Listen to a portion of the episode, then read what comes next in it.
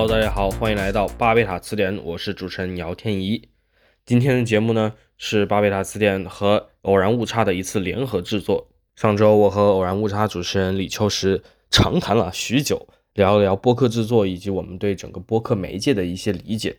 这次聊天的内容呢将会分为不同的两集，一部分放在偶然误差上，另一部分放在巴贝塔词典上面。大家即将要听到的这一部分呢，主要讨论的就是我们对于市面上生产的播客的一些看法，以及播客这份工作给我们带来的一些启示，希望大家喜欢。然后呢，我们也要感谢一下巴贝塔词典的词典恩人荔枝，谢谢你对我们的支持。在此，我也代表我们另外两位主播，向在爱发电上所有为我们点了喜欢的听众表达由衷的感谢。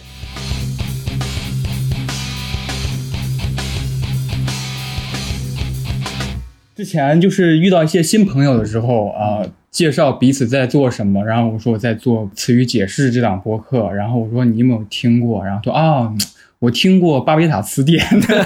说这种相似的场景。但是我觉得我们两个两个的想法还不是很在同一个赛道上，可以这么说的话。对对对，因为你有很多不同的嘉宾，你涉及的这个提纲的这种方向，就是真的是完全不一样的。我提到就是我们做节目准备是一回事，但是中间的这个发散的成分是很大的，而你的这个因为跟嘉宾交流必然不能这样，对吧？就是你会在一个框框里面进行一些发散，但是还是比较有明确的这个向前的一个计划在那里。就用我自己话来说，我节目构成的整个选题，我觉得是有点像这个文化的很多基因。但是巴别塔词典对我来说，就是就你们节目创始初衷就是那种网络新方言嘛，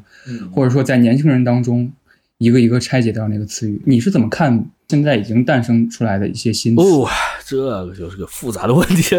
嗯，因为其实说实话，最近最近几期没有在聊新词，就感觉突然有点遥远。但是我们准备第一期之前，我们就在想，哎，一些年度词汇。那时候疫情刚爆发也不久嘛，我就是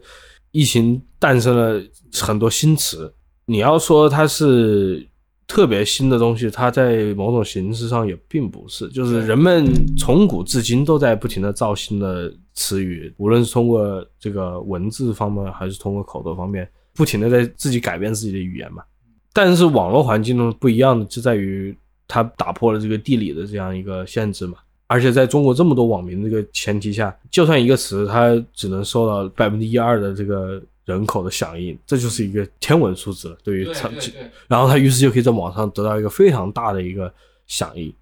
我觉得这个是我们需要面对的一个这些所有词汇它非常独特的一点，就是它看似非常响亮，但是其实又非常的不响亮。回到生活中来说，我们谈过的很多词汇，生活中真的用的多吗？也不一定，对吧？特别是而且如果涉及到一些具体事件，那更难说了。有些人根本听都没听说过一些事情的发生。我觉得你你作为一个分拿一个分享态度出来也就够了。你为什么觉得这个值得分享的，或者是值得批判性的分享呢？明白。包括你们之前谈到的年度巴别塔词典听友最讨厌的那种词，其实他们那个词，他们有一个共识的基础，比如说是在直播间，比如说在论坛，嗯，当时聚集了，其实也没多少人，但是当时聚集起来那些人，他们有一个感情共识感情在。当然，词语经历过了很多演变，从一个事件发生产生一个词，到真正用到生活当中，其实很多词在当中就消亡掉了。而且我觉得还有一方面是在我看来是有点涉及所谓的媒体考古嘛。咱们的现在的这个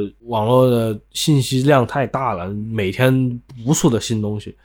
但是你回去看了，比如说过去二十年中国互联网发展的一个过程之后，其实有些这些点都留下来了，或者是短暂地被埋没了。你会发现有些东西真的不就不是新东西了。我其实我很喜欢你点出的一件事情是，很多你觉得是新的东西都不新了。但是这个在本身这个行为上啊，是个很无意义的行为，就是如果不涉及到一个价值判断在里面，你只是描述一个时间上的不同点而已，是个无意义的东西。但但是就是我这时候我就会想，哎，我在从中能够找到一点，为什么这个东西会在现在被认为是新的？呃，我会通过这个角度来看，就是很多这种涉及到词语的东西，它都有一个这种表面层面上的东西，我就是你会有这种最基本的浅层的一个声明式的东西。这个词汇出自饭圈，这个词汇出自贴吧，这个出词汇出自什么什么群体，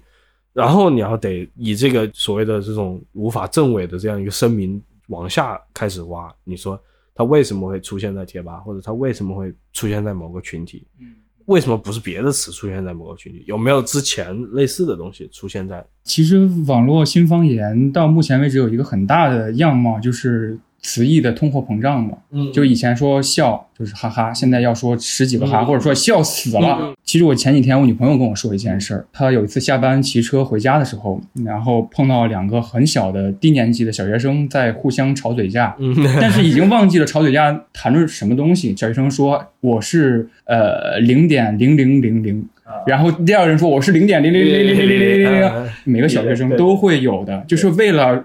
说明自己很重要或者是程度很深，会加无数个形容词和定语。词语贬值这件事儿很早就出现在我们的生活当中嗯。我是深刻的认识到很多事儿其实都是这样子。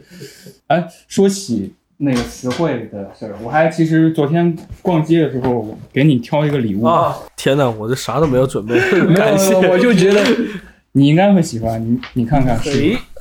哦，是那个 Day Live，哇哇，不一个错，玩具，就是卡朋特那个极度空间那个。对，这极度空间是吧？中文名叫不是叫什么？我最开始在大学的时候看过这个电影，看完这个电影，然后看了那个齐泽克的那个、那个 变态意意识形态指南那个电影，它其实就说的是一个词义或者词语表象和深层含义的一件事只。是它有表层意思和里层意思。我觉得在某种程度上，你是可以这样看现在的这个社会上的，就是它有个表面上的意思，但是它还有一个这样一个很感觉非常不同的、分裂的所指跟能指对对对，嗯。但是你真的如果要去看细节的话，肯定还不是这样的嘛，因为对对呃，语言并不是像电影里面那样，你戴上眼镜之后看到不一样的词汇，就对。认知过程不是那个样子的。嗯。但是就齐泽克解读那个电影给我一个启发在哪里呢？就是它里面说的一个点，我是我也许没有那么深究了，但是我目前还是觉得我会运用到，就是他说那个里面影片中出现那个七分钟的肉搏嘛，对对，我当时我因为我看那个电影的时候，我没有看齐泽克的解读嘛，我当时看那个电影，我说我惊呆了，我说怎么还在打？我说，这两个大老爷们儿就是不停的缠斗，打了七分打了七，分钟，呃两个人都站都站不起来了，我就说太夸张了。我当时看看乐的不得不行。后来我想的是那个，因为 Roddy Piper 他是一个摔跤手啊，我说想卡文特是不是就是因为他是摔跤手，所以没办法给你加一个这个戏份嘛？但是齐泽克提到的那个解读，就我觉得还是真的有意思。对对对对对齐泽克你怎么批评他？人家就是刁钻，对吧？他就说你这个要看到这个世界的真相，很多人就是会以命去抗拒，要看到真相，而你要给他施加真正那种身体上无尽的痛苦，直到他无法招架为止，这时候他才会允许让自己去看到真相。我当时觉得 mind blown，呃就太太牛逼了这个解读。因为以前都是在讲说人要去这种粗暴一点啊，我觉得这个人的认知结构不是这样啊。就是说人如果要去看到一个事实，他会遭到一个这种心理上的反应，就是所谓的认知失调啊或者怎么样，他会有一个抗拒，他会有一个投射等等，我们会讲这种东西。但是其实就提到了，看到真相，你就你认识到那个真实的世界是会给你带来生理上的疼痛的。对对对，这个是我在看那个之前我是没有意识到有这样一个层面的。极度空间大家去看，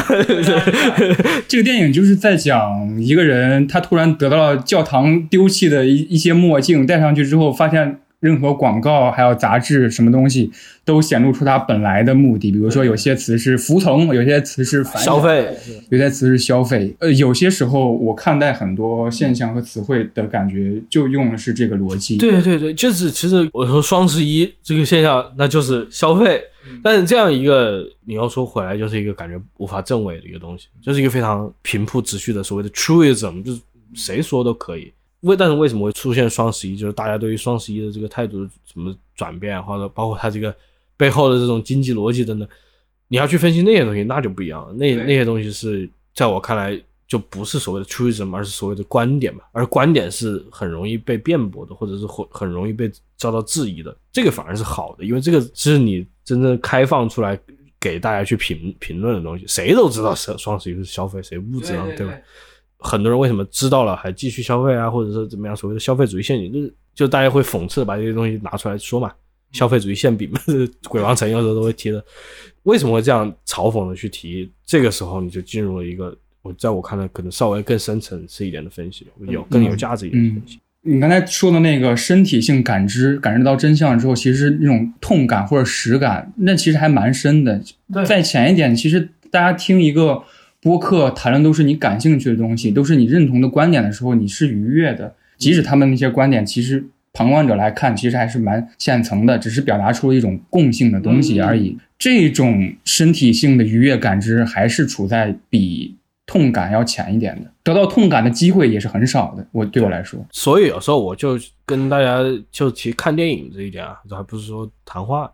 就看电影的时候，有些电影你看了你坐立不安。我以前我记得我们听友群里面都有人跟我说过，他们说他觉得那个《信条》拍的很烂，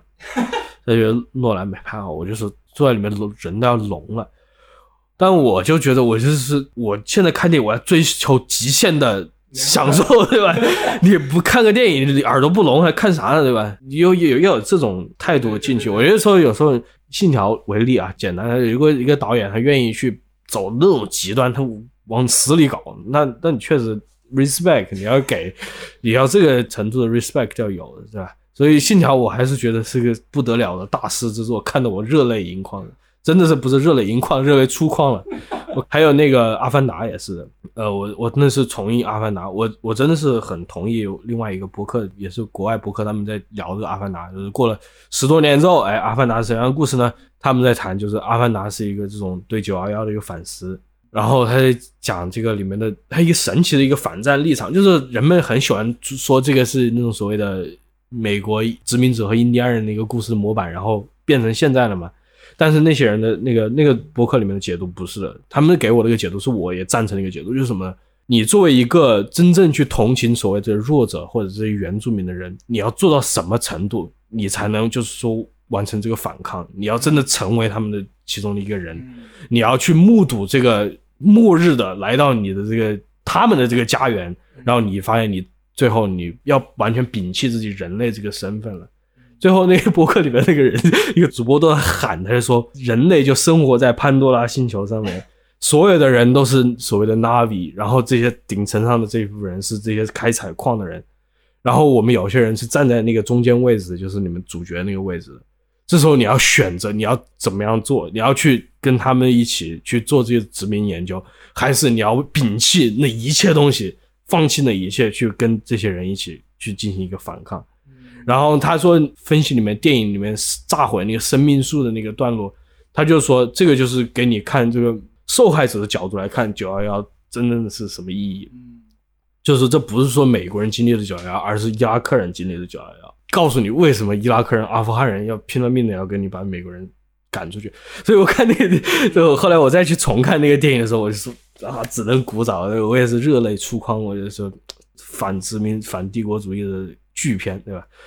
今年还不知道看不看得到《阿凡达二》的，我现在心里很担忧这个事情。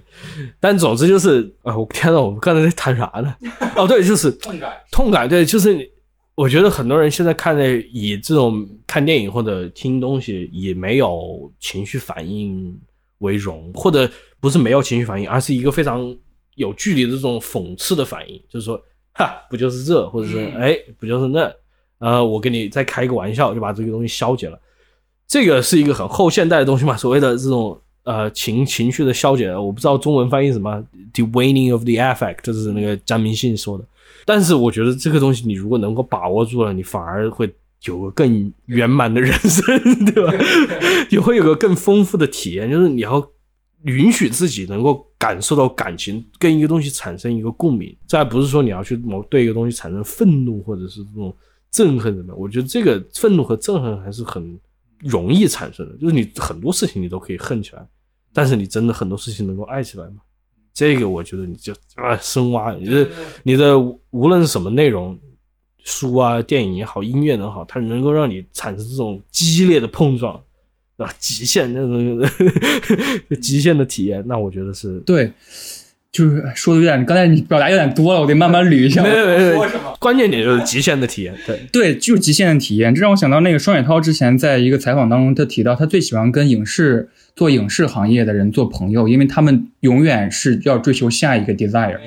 他们觉得这个欲望已经够了。然后他们要追求下一个更进一步的，这个说起来有点奇怪了。对，我我我我想象的不是这种啊，就是不是说那什么未来罪行啊，大家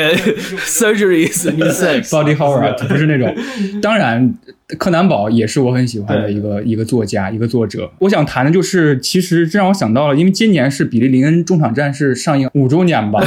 因为我大学看的这个电影，全国不是唯二唯唯几几个影放那个一二零，放一百二十帧，然后四 K，然后我当时看完最大感受就是那个炮火声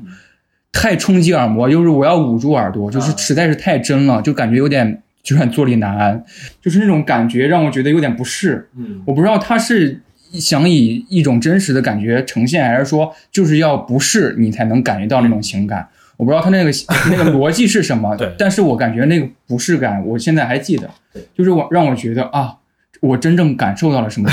反而是通过一个痛感感觉的。当然。这里倒不是说你非要去找那些最 最最对，就把这声音调到最大。这个涉及到一个确实真实的问题，就是所谓的 sound mixing 这混音的。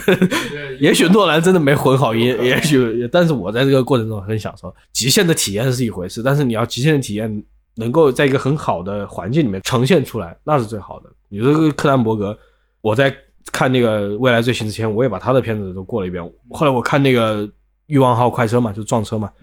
我看那个片子就说哇，这真的我太过瘾了，就是这样这么狠的一部片子。那个时候的好莱坞谁敢拍这样的电影，对吧？你说开这个，我现在说起来我都激动。那个电影的，包括那个配乐嘛，我就让我还发发了一个极客，我就是那个配乐那个金属的那个声音，我觉得真的太太符合那个调性了。其实它也是个非常打磨的作品嘛，你你要得出那样的镜头，你要有那样的一个运镜，它不是一些导演像比如说。加斯帕诺那样的，就是靠不停的动起来冲击你这个视觉的，达成这个效果，而是它有一个很长的一个铺垫，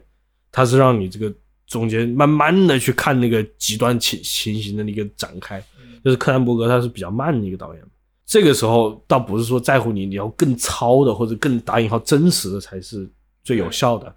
你反而你即使在这种极端打磨的情况下，只要你呈现这个东西是足够新颖的、足够有趣的。最后产生的一个成品是足够在感官上有个刺激的，那就是好的。是的，是的。哎，这让我想起我前几天看的一个电影，就是我最近的一个观影里边还很喜欢的一个电影，就是那个《他人之言》，这是何阳红的那个，他应该也是呃，我记不清具体年份了，五六十年。对，呃，让我感觉。我我喜欢的，我喜欢另一个电影类型，我不知道中文应该叫什么，就是叫论文电影吗？还是呃，对，S film，对，呃，我要我翻译，我也是，我也只是，我我就当他是就当他是哈，就是就是他可能有一个前提，然后有一个主题，你看到的是有点像作者的复调性，就是一个导演他他的想法在那个影片里边，然后彼此的辩驳，会看见他的这个论点是不断进阶的，比如说到了。影片发展到一定地步的时候，然后那个主人公，呃，他是一个全脸是灼伤掉的，没有任何皮肤覆盖的一个脸。然后他后来经过他的医生的一个实验，就是他戴上了一个真人面具。戴上面具之后，第一件想干的事就是去出轨他的妻子。就是我现在是一个陌生的男的了，我去勾引我的妻子，看这件事会发生什么。这让我觉得很爽。就是对，它是个很新的，对吧？它诞生出这种欲望的时候，让我感觉很自在，好像区别于那种 body horror，就是身体恐怖那套。对，它反而是另一个让我感觉很冲击的意味。当然，整个电影的主题和它的讨论方式都是主角和医生在呃讨论，说啊，我现在是一个戴面具的人，然后你戴面具之后有没有感觉更自在？还是说就是因为你戴了面具之后，你觉得你可以干某些事儿，所以你才自在？整个影片就是根据这种讨论，然后慢慢产生的，然后它会有一些实际的行为。这让我想到另外一个电影啊，叫《北方》，是那个拉夫迪亚兹的一个片子，是一个菲律宾导演。我只看过他的这样一部电影啊，我对他并没有那么熟悉，就是因为他挺出名的，就是他是最短的电影，就是三个小时吧。他拍的电影经常三四五个小时这样的片子。那个北方是四个小时，他北方历史的终结，你看这，这一听名字你哪能不看，对吧？呃，但是他那个片子就讲了一个类似于罪与罚的故事，它有个那种议论的部分，我不我不会用 essay 电影去形容它，因为在我心心目中这种所谓论文电影很多还是以纪录片呈形式呈现的嘛，但是这个是我的一个成见了。但是那个片子就是一开始他是年轻人在聊菲律宾的这个殖民历史等等等等。两条线嘛，一个是这种一个大学生的一个线，另外一个是一个非常穷的一个农民的一个线，两个人的生命发生一个这样一个对照。这个学生在犯过一些事情之后，他杀了一个人之后，警察只抓了那个穷人，他说那个穷人干的，然后把那个穷人丢进监狱了。然后那个穷人那条线就是这个人过的这个惨的不得了生活，就是他人也很好，勤勤恳恳，但是很穷。结果被误抓，然后进进监狱，遭受折磨，怎么样？他家里的那个老婆也是遭遇了很多不幸，就一系列不幸，的苦的不能再苦。而那个大学生呢，他就是杀了人之后，他摆脱了之后，他觉得自己是有一种是不是超人那种感觉，就是就回到那种尼采的感觉，他开始觉得有种发狂了，他开始不停的接接下来进行别的犯罪，把自己变得就更极端，一直到最后，他也就没有被所谓的绳之以法。然后你看那个电影，我就觉得这个就是尼采嘛。这不就是尼采？他他把那个这种超越道德或者这些东西讲的太清楚了，就是这种存在主义的这个呃内容。我一直秉承的一个观点就是，电影是可以作为哲学的或者任何人文学科的这个 primary text，就是初始文本。不能说它要不就不是文本，就是呃不是这种文本，就是你你只能去分析它。比如说德勒兹写个哎电影一，这个是他的初始文本。但我觉得不是，你电影本身就可以当。对对对对对，回到刚才你说的那个，我往回拉一拉，就是做播客这件。对，回到做播这差不多 差不多做播客，我觉得可以可以告一段落，马上就可以可以聊一聊下聊聊下一个话题哈。我觉得就是说，表达一个观点，或者是你为了顺应一个主题，或者顺应一个节目，表达出你的很个人的情绪，这个动作有可能是在这个节目里面是必须的。嗯。对你来说不是必须的，或者程度没有那么深。但是如果你程度没有那那么深的话，这个节目就无法成型，就可以相当于给他真正把这个东西变得完整嘛。其实我感觉我没有遇到过这样的情况，就是不至于了。呃，因为我们很多还是以这种对谈，也不是说真的去抒发自己情感的这样一个节目。对，也许有那样的节目。其实刚才我这个话一说出来，我就觉得有点不对劲。就哪有我感觉没有什么节目是真正来抒发情感的，这是个很抽象的东西。呃，大家都多多少少会带一点情感里面，但也许就是就像你说的，他们把这个东西藏藏起来嘛，小破儿敲压了一下嘛，你更加 tastefully，呃，更加有品味的把这个东西呈现给大家，更加可以好接受的方法。即使是我觉得你没有达到你想要的那个情感深度或者共鸣，有时候你就得接受，就说好吧，这次尝试失败了。再回到我最早提到我很听了很多播客。他们也尝试，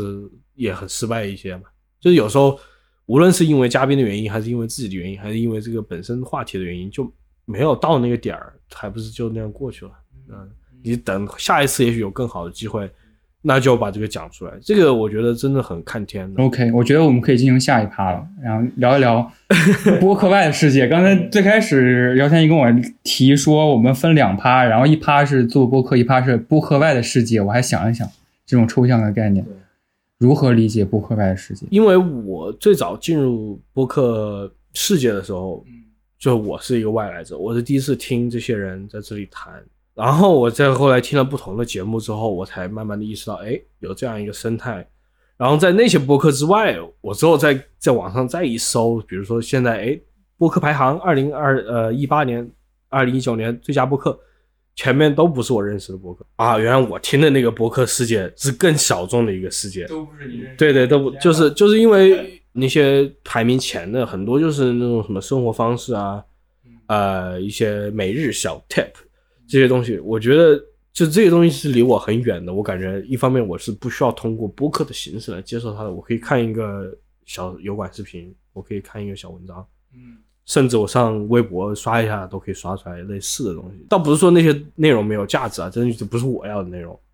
我不止一次就是跟无论是要求做播客的人，或者是身边的人，或者是听我们播客的人，我都一次不止一次的说，我就说我就觉得播客是一个长节目，这是形式上的一个很硬性的东西，这是我个人的一个固定的观点，就是说你没到四十分钟，那就真的有点寒碜，对吧？对对对对。我听的播客两个小时、三个小时、四个小时的不少，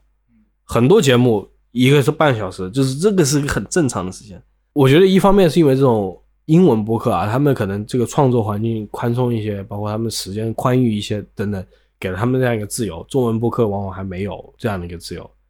然后也就是已经大家形成了一个市场的一个恐惧，就说现在大家都看抖音视频了，对吧？你还给人家一百一个小时的内容，这谁听啊，对吧？呃，我觉得不是这样，因为我还是相信这种真正想要听的人能够找到的这样一个情况。再回到这个大基数的这样一个状态，你这么多人，你百分之零点零几的人能够聚在一起听，那就是可观的人数了。我能够有这批忠实听众，我已经很开心了。对，嗯。我不指望我能去做个抖音视频。其实之前有过有过要求，我一个月要做几期。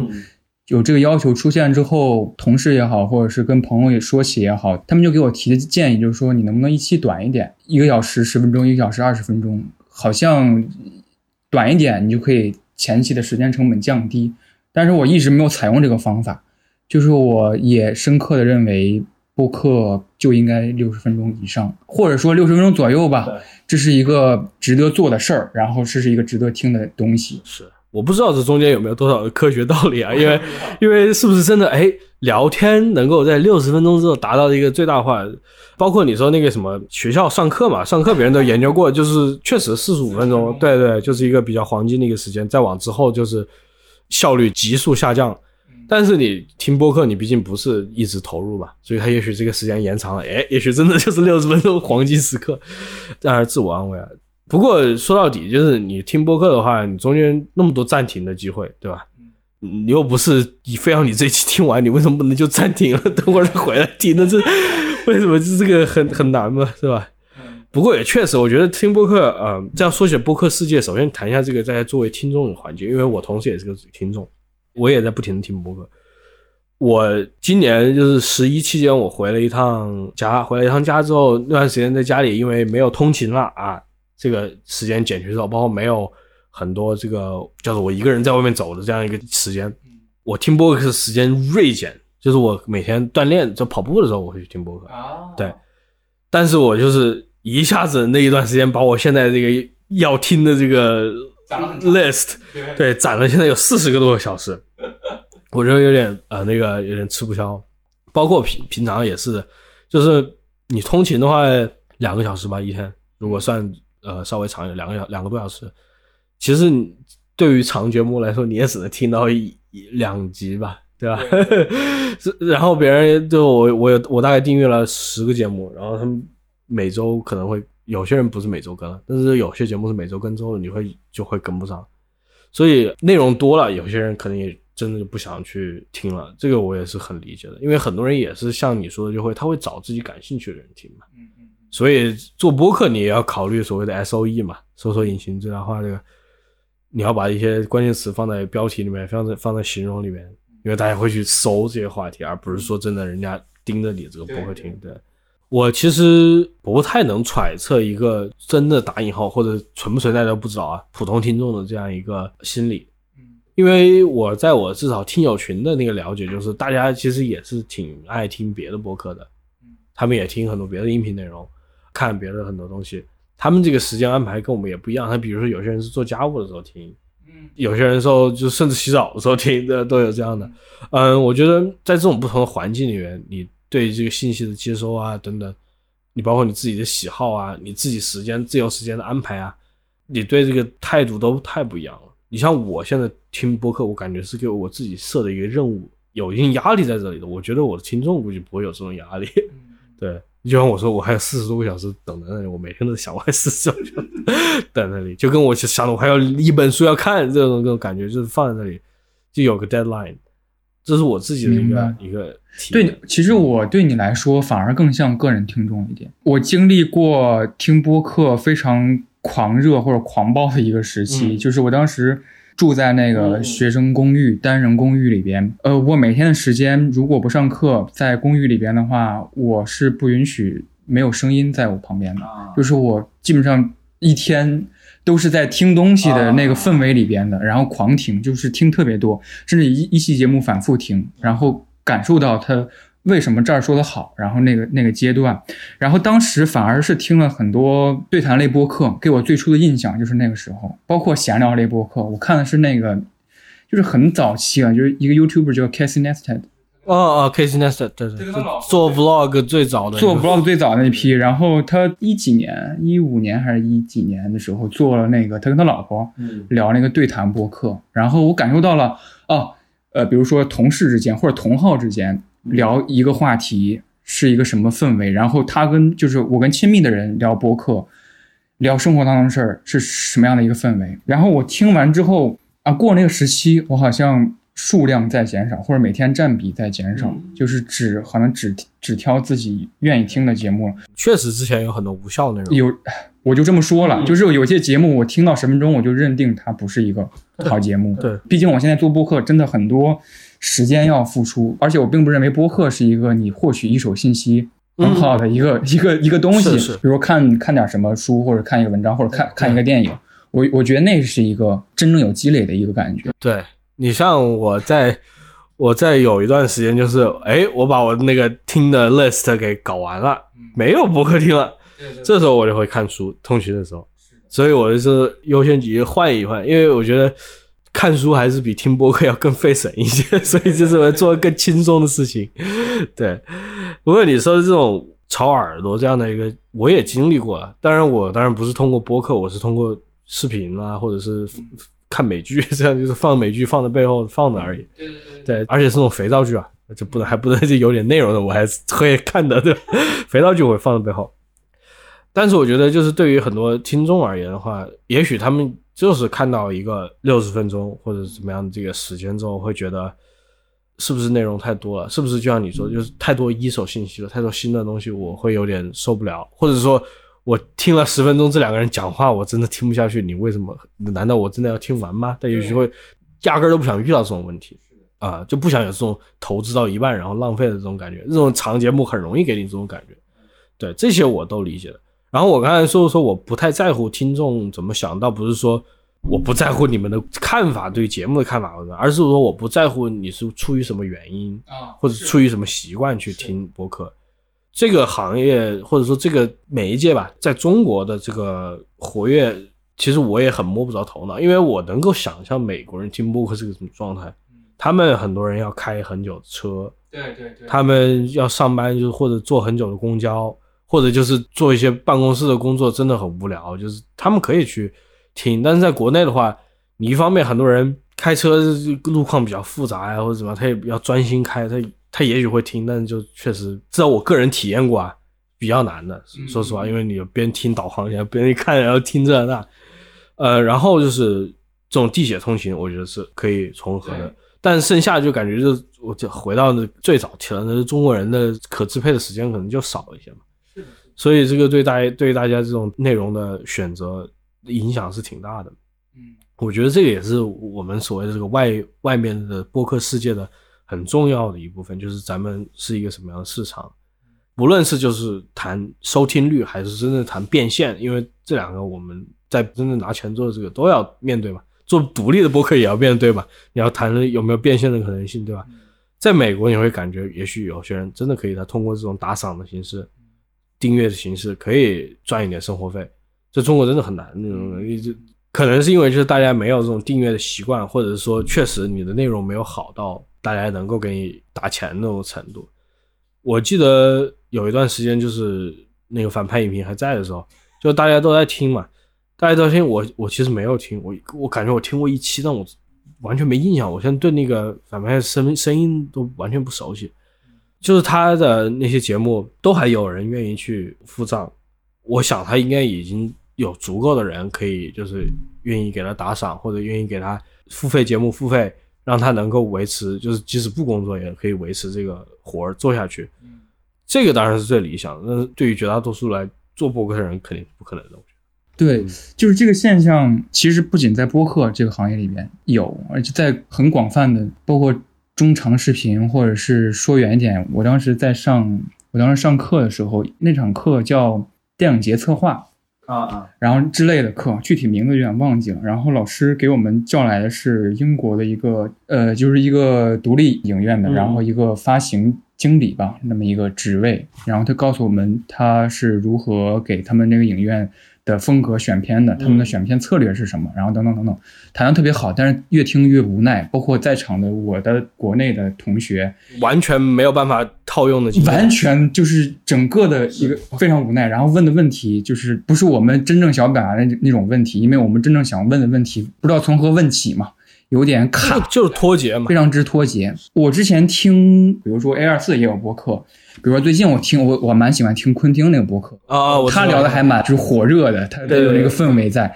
但是我最开始听那个垂类的影视杂志播客的时候，我就意识到那一点，就是你刚才说的，他们确实可能有很长一段路要开，聊天就感觉没有什么剪辑或者是没有什么精简的成分在。想一件事可能想了得有几秒钟，或者说有一些观点没有发展下去，但是说啊算了吧，那些东西他们完全不在意。就反而我当时在当时听英文播客，然后再听中文播客，我觉得很大的差别就是中文播客很在意精简这件事儿。对，包括收听方式不同，地铁上你是想要获取信息的，可能你这道路上没有什么在说什么东西。我我觉得那些播客也还在，就是那些说没没有精简的，包括我估计现在我是因为没怎么听啊，现在估计有些很多当红的这种中文的播客节目，说不定也没怎么剪的很好。或者他那种剪辑痕迹特别生硬的，那我都听到不少。呃，在我看来，这个也属于没有精简，就是你没有去想想好他这个打磨嘛，你这些气口你都根本没有在意，你这个中间完全没有停顿，就听起来很奇怪。这些东西都有的。你像你说你在听英文播客里面这种现象，我是听的那些播客，很多人都是开始会很严重的这种，有些人音质差的不行，有些人延迟，还有就像你说的。呃呃，like like like，然后十秒钟过去了，没有一句话说出来。但是慢慢的，他们就会好。这是我听的播客里面啊，他们就慢慢的都好了，音质升级了，或者是说，OK，我把这些东西要不删掉，要不就尽量的提炼自己的这个表达。这个我还是觉得，要说到真正的播客视角啊，就是我还是挺佩服的一点，就是很多这些英文播客的播主，他们的表达很很清楚，这个是真的，而且很有深度了。他们谈的话题就是往往都会触及到中文播客很难触及到的深度，即使说电影也是往往，呃，我不知道是因为做影评节目这个门槛太低了还是怎么样，就是大家往往就没有说到点子上，或者就是说一些非常公认的一些东西，真的没有听的意义，在我看来，或者是这种大众喜欢的一些观点，我觉得你说出来，有些人也许会听，他就喜欢自己的观点被肯定嘛，那我觉得也没什么太大的意义，对。但是你在海外一些优秀博客的话，你在这种表达流畅了，你要有新观点了，你要有这种互动的这种默契在这里面，你还有一个基本的音质保障，这些东西你全部在这里的话，我感觉这是个很高的要求。说实话，是对于很多做博客的人来说，他也许他不是做这个行业的，他是半路进来的，我也是半路进来的，但是他也许因为自己收听内容的习惯。他自己过去的一些积累，导致他对于这个音质的或者什么要求，就是跟别人不一样。就是如果我真的我从小到大我看抖音视频长大的话，那种声音的那个效果，就是经常话没说完给你切一半，下一句话开始，我都无法相信这些视频为什么会在抖音上面会有人放出来。但是就是不无数视频都是这样，就是说话说到最后一句话。那个音都没有结束，那个回音就是它有个余音没有结束，它给你切掉，然后下一句话那个起音也没有开始，它就直接给你切掉，接起来，或者这种呃中间很明显的一些奇怪的剪辑，就这东西在我看来无不可思议，对于很多人来说就是习以为常。这个时候你没有办法去逾越这个鸿沟，所以在在我看来，这也是我不在乎的一点，就是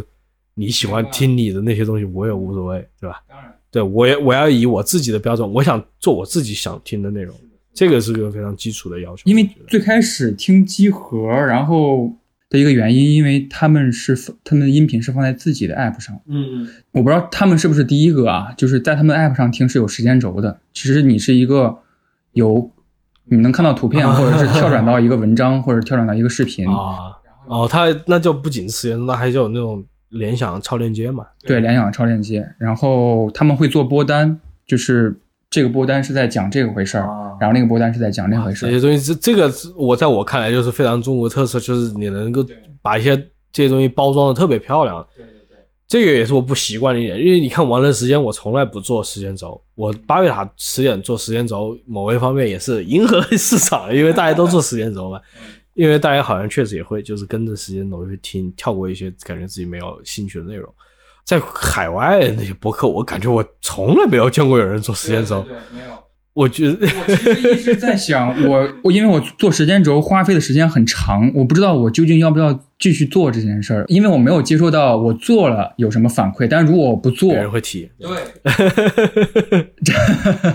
这当然，嗯，怎么说呢？这其实我想说的是一个我个人的一个经验，就是在某个时间段之后，我没有那么频繁听播客，我愿意用其他的媒介或者用其他的产品去获取一手信息，可能产出的节目不会像其他节目，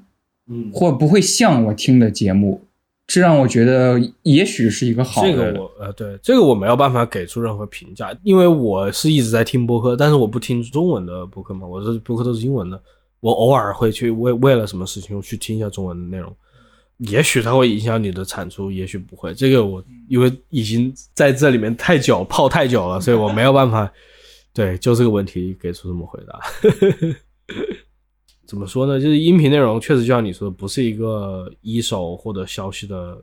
很好的渠道。有些有些是，有些音频节目做的够好，那确实就那是可以的。对对对，我同意。你像有些那种单人播客，他讲一些这种历史小故事，讲一些神奇的这些小历史，他做的足够好，他把一些那个引用的东西给你念得很清楚，然后再加外加包装，然后他有一些磁性的声线啊，对吧？跟弄放在那里，我觉得是非常有趣的。你就听有声书也是看书嘛，只要你认认真在听了，那也算嘛，对吧？我觉得那个也是 OK 的，但确实就是你平常聊新闻那这种，你可以获得一些新的观点和视角，但是很多东西是需要你自己去去慢慢体会的。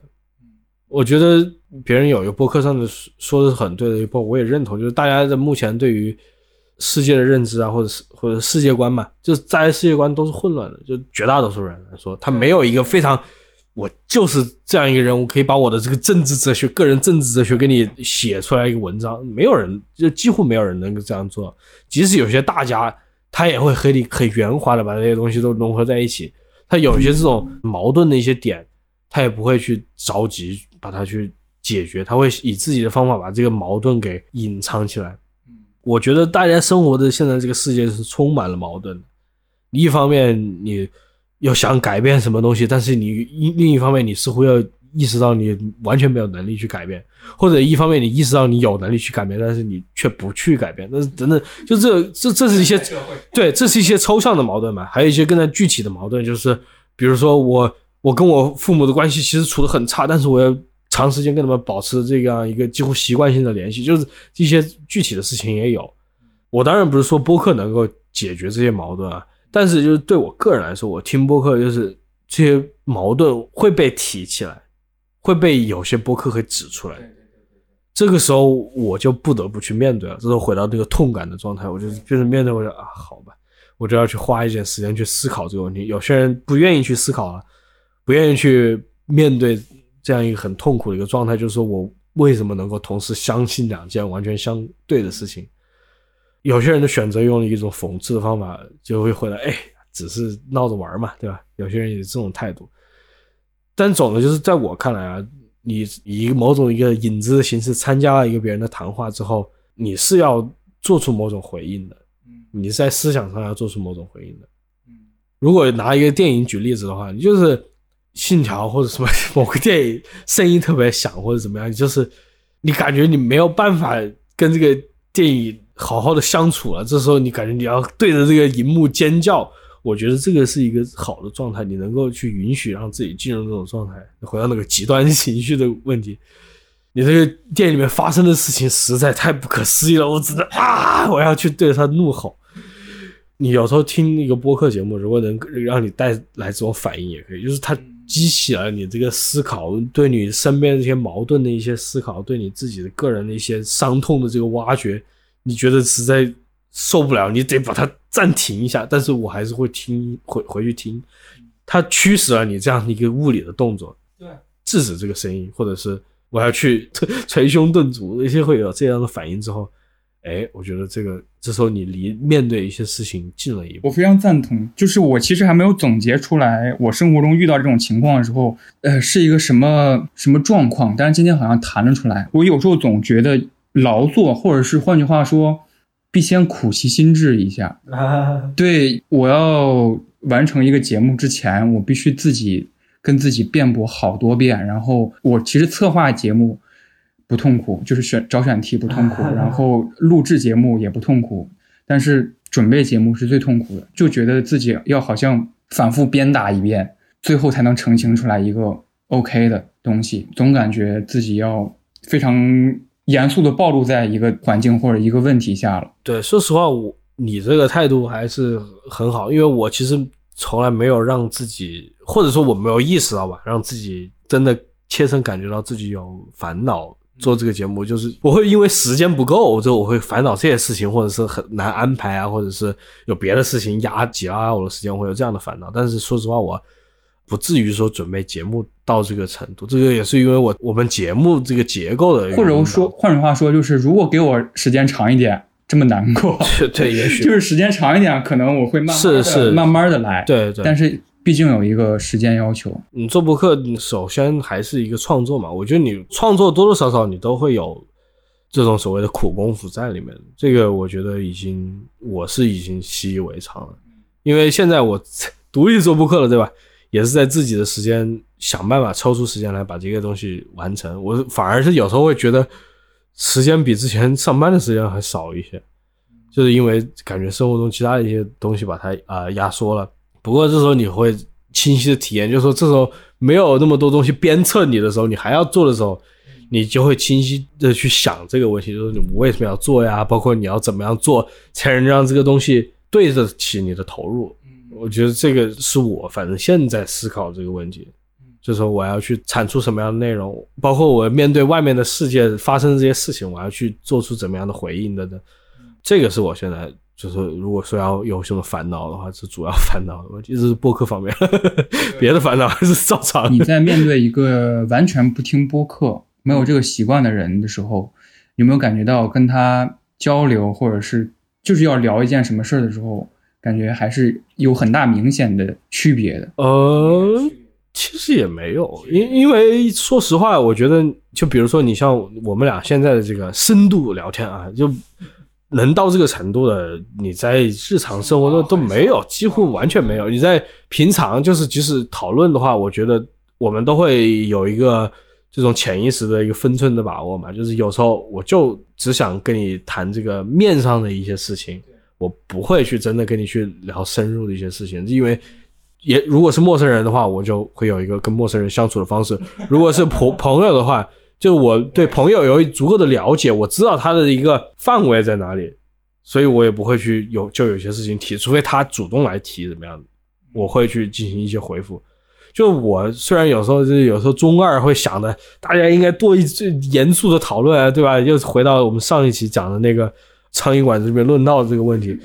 呃，谁是我？你要我去天天论道，我也不会去论论道。我你一天论论一下下，我就觉得已经挺累了。你如果真的每天论，所以我自己给我自己这方面的压力还是比较少的啊，因为我也知道大家想避免一些痛苦啊，或者避免这些极限体验，啊，都是可以理解的。你在节目，就是你们平时录节目的时候，有没有觉得？因为我有这种感觉，可能还是还是跟你们不太一样，就是可能录到比如说二十分钟的时候，我就觉得 OK，这些节目最后播出什么样子，我大致已经了解到。哇，那我都不会有这种考虑，说实话，因为因为真的，我觉得剪辑的过程还是会很多变的，很多变。对，因为因为有些东西你当时根本没有意识到嘛。就是我一直觉得剪辑的人格是听众的人格，就是。我是一个听众的人格，有一点，有一点那个意思。但是你剪辑，你还是参与感太大了。包括其实你刚才说的，有些英文播客播客主播最开始音质不好，然后表达也不够清晰，然后到最后慢慢慢慢变好，那个过程，嗯，我觉得那个过程可能是一直我想追求的过程。就是你知道这个过程中的一个关键诀窍是什么呢？找一个 producer 来帮你弄这件事情。这个是很多播客做好的原因，就是他们找了一个 producer 来弄这个事情。有些时候我在一期节目诞生想法之初，我很想跟一个就是有节目思维的人聊天，但是我完全没有人告诉，就说。这期节目的想法是什么？然后说实话，今今天我来，我也没带个什么节目思维来聊天，因为中间也确实发散了很多嘛。我还不停的，我还不停的说电影的，什么时候再做一期电影博客？这个挺好，我好啊，这是我的 专长。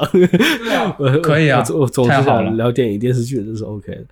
呃，但但就是确实你说这个节目思维，我还觉得挺有趣的，因为。我也一直幻想着自己有一种节目思维，有这种操控能力，但我觉得这个是一个幻觉吧，是你听完别人的一些优秀成品之后，你会觉得人家是运筹帷幄的，把这些东西串的很好。但其实就像最早说的，就是这些东西很多是这种机缘巧合，就是各个方面你这个嘉宾也准备到位了，呃，你自己也准备到位了，两个人又合得来，这个话题正好两个人也非常擅长，哎，一触即合。这样说稍微有点就是好像明白了，就是说。开拓了一点，因为我做节目或者聊的过程当中，有时候会突然觉得啊，这期节目好像是失败了，就是正在聊的过程当中就觉得好像是失败了，有那种想法。嗯，就是可能每个嘉宾的表达完太不一样了，就是感觉上次聊的那么嗨，这次怎么好像进行不下去了？难道是我的错吗？然后就就一直这个时候就是有要有那种打工人的思维嘛，就是就是打工人的思维，就是说。我也不在乎这个东西出来好不好了，我就把这个事情先做了吧，就就有这种感觉。我觉得 job is job，对你，你把这个事情做了再说，也许出来效果还行的。这个都是我觉得我都遇到过，以至于我都不会有这样的思维，我都我都不会有这样的恐慌。就是也许今天我们感觉这个节奏没上去啊，或者是哎一下中间和大家停顿，是不是很沉闷了？这个感觉聊不下去了。我觉得这时候你就说 OK。遇到了一个瓶颈，解决方案下就是你会有一些惯常的一些呃后路嘛。你有时候会谈一些，你比如说你哎有个想感兴趣的东西，你不是强硬的塞进来都行。这是刚才举个比较粗粗犷的例子啊，一般不是这样的，对。但是你会有这些小后路留给自己，你把这些东西弄起来，然后他也许就慢慢的重新又回回来了。这个我都经历过的，其实。啊，然后我觉得你听众到头来你不会有这样一个感觉，听众也会哎运筹帷幄，是吧？你把它剪一剪的好一点。很多播客，呃，也不是说他做的不好，但是他他也喜欢，就是我要留一些格言放在这里哪里。特别是有一段时间，我觉得现在是不是不流行了？就是有一段时间特别就是非要在摘金句放到节目开头，高光时刻，中文播客，对对对对，我在国外 听过播客也有人做。一开始我还我还有点压力，说我是不是要放一个格言在前面，放一个犀利的锐评在前面吸引听众。还有这谁在乎这个东西？我本身我也是想要大家去在这个上下文之中去了解这个东西的意义，而不是说我把这个东西弄到前面去，然后让大家可以在生活中向别人不知道的人重复这个失去了上下文的内容。这个是我完全不想看到。你说这个。我想到的是，依旧是我的一个一个训练吧，就是我毕业过后回国的第一个实习是在演抖音。嗯，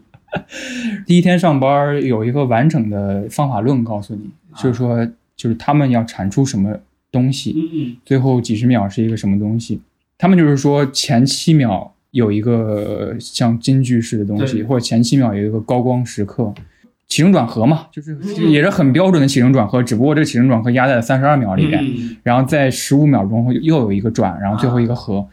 必须完完全按照这个逻辑，按照这个就是这个模式，然后剪，然后操作了那么那么半年时间，在入职的之前没有看过抖音，啊啊，就是我不知道抖音是什么情况，然后完全就是因为我提交的那个面试作品。最后老师通过了，然后我去上班了。他第一天跟我说：“你这个剪的这个视频非常像影视剪辑，就是 B 站的影视剪辑。但是我能感觉到你想要达成的什么目的，就是这个表达还是完整的，所以 OK。但是经过这套训练之后，我好像有点运用这套逻辑了。这个时候也是回到那种打工人的心态。你像比如说我做巴贝塔的时候，我即使是拿钱，我那个时候其实不是个打工人的心态，我是一个自由创作的心态，啊，相对自由的创作心心态。但是比如说我如果去做一些别的事情，我是也是做音频或者视频内容，我去为这个某个特定的目的，就像你说的，就我要去产出这样一个东西的话，我会有一个非常打工人的心态，就是我知道有些语言，这个镜头语言或者音频这个剪辑语言是个什么样的。我把它套进来，我会把它放进来。那些什么配乐，我我自己视频的配乐，或者我自己播客的配乐，跟我真正出任务的这些配乐完全不一样的。但是我大概有个了解，就是那些东西他会喜欢配什么样的东西啊，会喜欢看什么样的东西。那个其实也有个磨合的过程，因为我一开始也是自己在摸索了。嗯，但我到你那个位置的话，应该也不会有那种困苦，就是我会被这个模式给束缚住。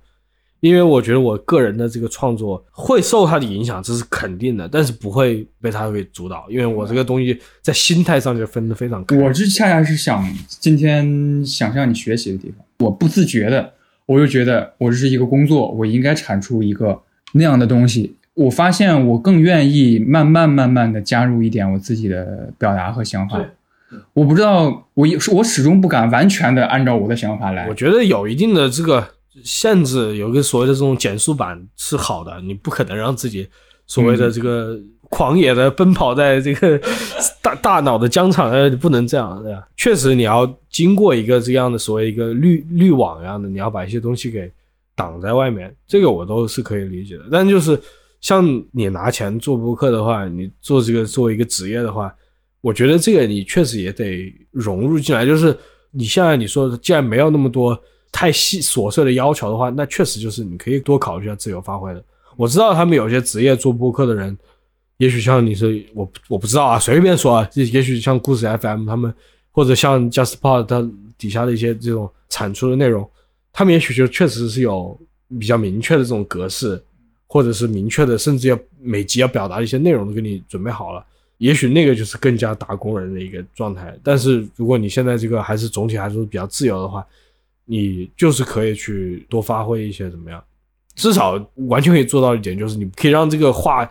谈话听起来不像那么提前写好稿子那样。就是有些别人节目我听起来就是这种感觉，我感觉怎么写好了稿子在那样说，甚至连那种语气的一些东西都给你计划好了。我觉得这个听起来就很难受了。我干嘛不干嘛不就去读一个文章算了呢？是吧？对。是的，呃，之前我跟鬼王城不是还他来这儿录了一期嘛，然后他跟我说你准备节目的方式，然后跟他准备节目，他其实他要说这期节目，他还确实会准备提纲，然后写的还蛮详细的。即使那个是我邀请他来闲聊的一期，然后他会在事先给我发一个他准备的稿，然后他跟我说你是比较自由一点、自在一点的那种准备节目的方式。我其实感觉是我是处在你们两个之间的。嗯，就是我会前期准备特别多，或者是分支的分支都想好了，我就害怕嘉宾问到这个问题，开始录的时候完全就不按照他来了。就是准备那个策划的那个意义，可能就在就在于你准备这个过程，在于你有一个后路，这这个是你的铁后路，你可以走的。对，有能够锦上添花，能够发散到更加有趣的地方，那是往上升的一个过程。这个东西是帮你兜底的。嗯，就像锚点嘛，就是如果你要投二十五，你必须要往三十。对对对对对对，我的感觉是是的，是的。OK，非常感谢，非常感谢你。白天聊到了黑傍晚，感谢姚天怡。OK OK，好，今天就这样，谢谢大家，谢谢大家。